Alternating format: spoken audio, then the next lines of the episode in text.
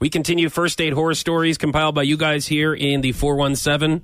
Maybe some second date horror stories. Yeah. Like you didn't sniff it out completely the first date, so you went Right. on a second date and you're like, eh, maybe I shouldn't have gone on a second date. Right, because sometimes you can't tell they're crazy on the first date. You Yeah. know, if they're like You hide it well. minding their P's and Q's. Yeah. You know? So, okay. One guy, excuse me, one guy I was supposed to go out with called me an hour before we had planned to meet. He said he forgot that he had scheduled a poker game with his buddies and he wouldn't be able to make it. Pretty Serious sure business. she dodged a bullet there, okay? Why? But he just he forgot about it.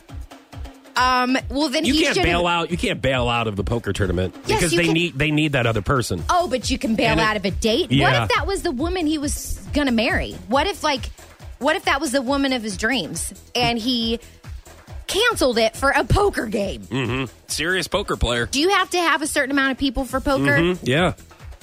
That's why he had. That's why he had to show up. I don't. That's uh, it's You know he's going to be unacceptable. Oh friends with them a lot longer than her. so you, yeah, you're probably right. you know what I mean. So that was kind of a.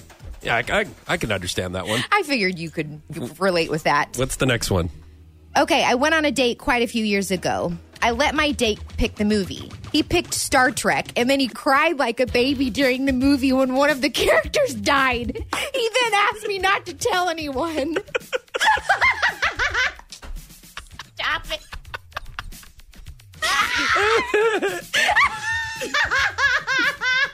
What would you do? What would you do if you went on a date with a man and he started crying? Okay, listen. What would you do? Would you hold him? Would you give him one of your tissues in your purse? No. I would What? start laughing because that's what I do in uncomfortable situations. So, which would make it so much worse. So, But come on, one like of those- Marley and me, I could understand. Uh-huh. Me before you, I could understand. Yeah. but Star Trek, Like one of those- Come on. Lizard people dies, and he gets all emotional. and then he tells Or- her not to what- tell anyone. Don't tell anybody. That was very, I just No. I've been very emotional lately. this is. I was so really- amazing.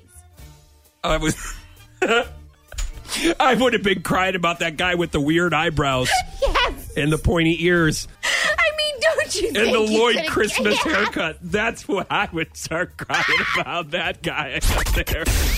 You're listening to Foch and Sarah on Power 96.5.